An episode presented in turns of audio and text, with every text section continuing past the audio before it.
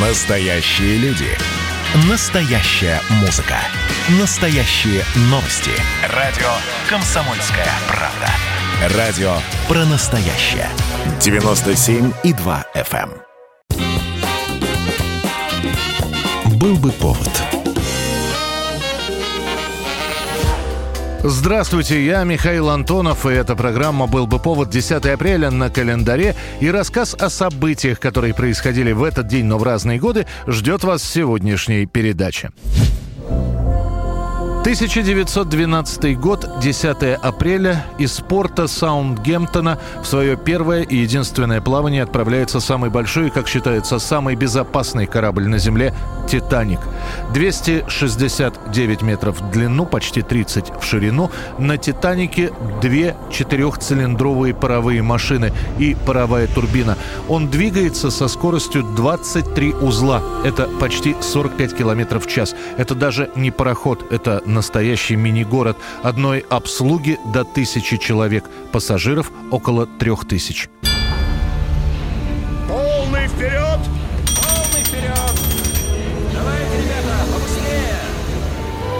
Больше всего на «Титанике» пассажиров третьего класса. Это мигранты, те, кто едет в США на постоянное место жительства, те, кто временно потерял работу на родине, официанты, учителя, музыканты, актеры. Этим людям едва удалось наскрести деньги на билет, который они считают не только своим проходом на корабль, но и билетом в новую жизнь. Перед отправкой «Титаник» проверяет специальная комиссия. От нее скроют, что в одном из угольных бункеров произошло возгорание. Шеф, в угольном отсеке обнаружено возгорание. Неудивительно, потуши огонь и не спускай глаз. Попробуем что-нибудь сделать, когда израсходуем часть угля. Ладно, Сандрини, приступайте к работе. После проверки «Титаник» отправляется в плавание и в первые же минуты едва не попадает в аварию, буквально в сантиметрах разойдясь бортами, состоявшим в порту пароходом «Нью-Йорк». Один из журналистов в этот день, наблюдая за случившимся, напишет «Пусть это небольшое происшествие будет единственным на пути этого гиганта». До столкновения «Титаника» с айсбергом останется 4 дня. 1989 год. Советские газеты скудно сообщают информацию о том, что в грузинской ССР неспокойно.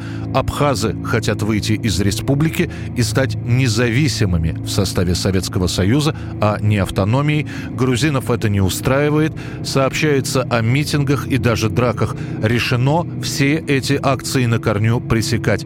Все это войдет в историю под названием «Тбилисские события». Это самое интересное то, что если они хотели нас разогнуть, они могли только с площади вытянуть нас, и мы могли свободно уйти с другой стороны. Они с, с трех сторон они уже начали атаковаться. Поначалу все в рамках закона. Одни требуют свободы, другие не хотят ее давать. Параллельно с абхазами создается грузинское национальное движение. Мало того, что эти люди никуда не хотят отпускать Абхазию, они вообще хотят выйти из Советского Союза и даже направляют обращение к Конгрессу США. После того, как на центральной площади в Тбилиси появляются плакаты «Долой коммунистический режим, долой русский империализм, СССР «Тюрьма народов», долой советскую власть, мероприятие решено пресечь. В Тбилиси вводят дополнительные войска. Митингующие пытаются напасть на солдатов и разоружить их. В ночь с 8 на 9 апреля десятитысячный митинг оцеплен войсками и милицией. Через 4 часа последует приказ вытеснить митингующих с площади. Сколько раз предлагалось в ответ на эти махровые антисоветские шабаши сделать рабочий митинг, чтобы рабочие вышли с лозунгами протеста против того, что творится в городе. Огнестрельного оружия ни у милиционеров, ни у солдат нет. Арсенал военнослужащих, резиновые дубинки, газ черемуха, а еще говорят про саперные лопатки. Начинается давка. Те, кто хочет добровольно уйти с площади, уже не могут этого сделать из-за плотности людей. Некоторые начинают падать. Поднять их уже нет никакой возможности. В этом разгоне погибнет 16 человек. Черепно-мозговая травма будет зафиксирована только у одного погибшего. Остальные скончаются от асфиксии, то есть попросту задохнутся. Руководство СССР утверждает, что демонстранты напали первыми и солдаты только оборонялись. На первом съезде народных депутатов через два месяца генеральный секретарь Михаил Горбачев откажется взять на себя ответственность за развитие событий во время разгона демонстрации и возложит всю вину за жертвы на армию. 2012 год, 10 апреля. Под Смоленском разбивается идущий на посадку польский президентский авиалайнер Ту-154. Погибает 96 человек. Среди них президент Польши Лех Качинский, его жена Мария, а также известные польские политики и почти все высшее военное руководство страны.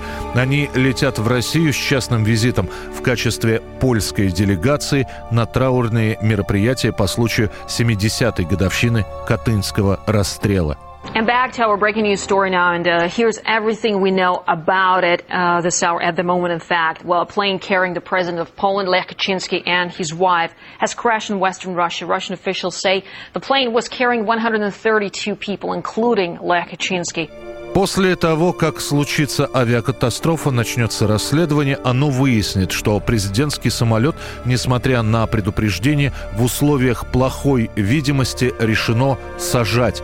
К тому же в кабине пилота в момент катастрофы находилось двое посторонних, которых по инструкции не должно быть. Это представитель польского МИДа и командующий польскими воздушными силами.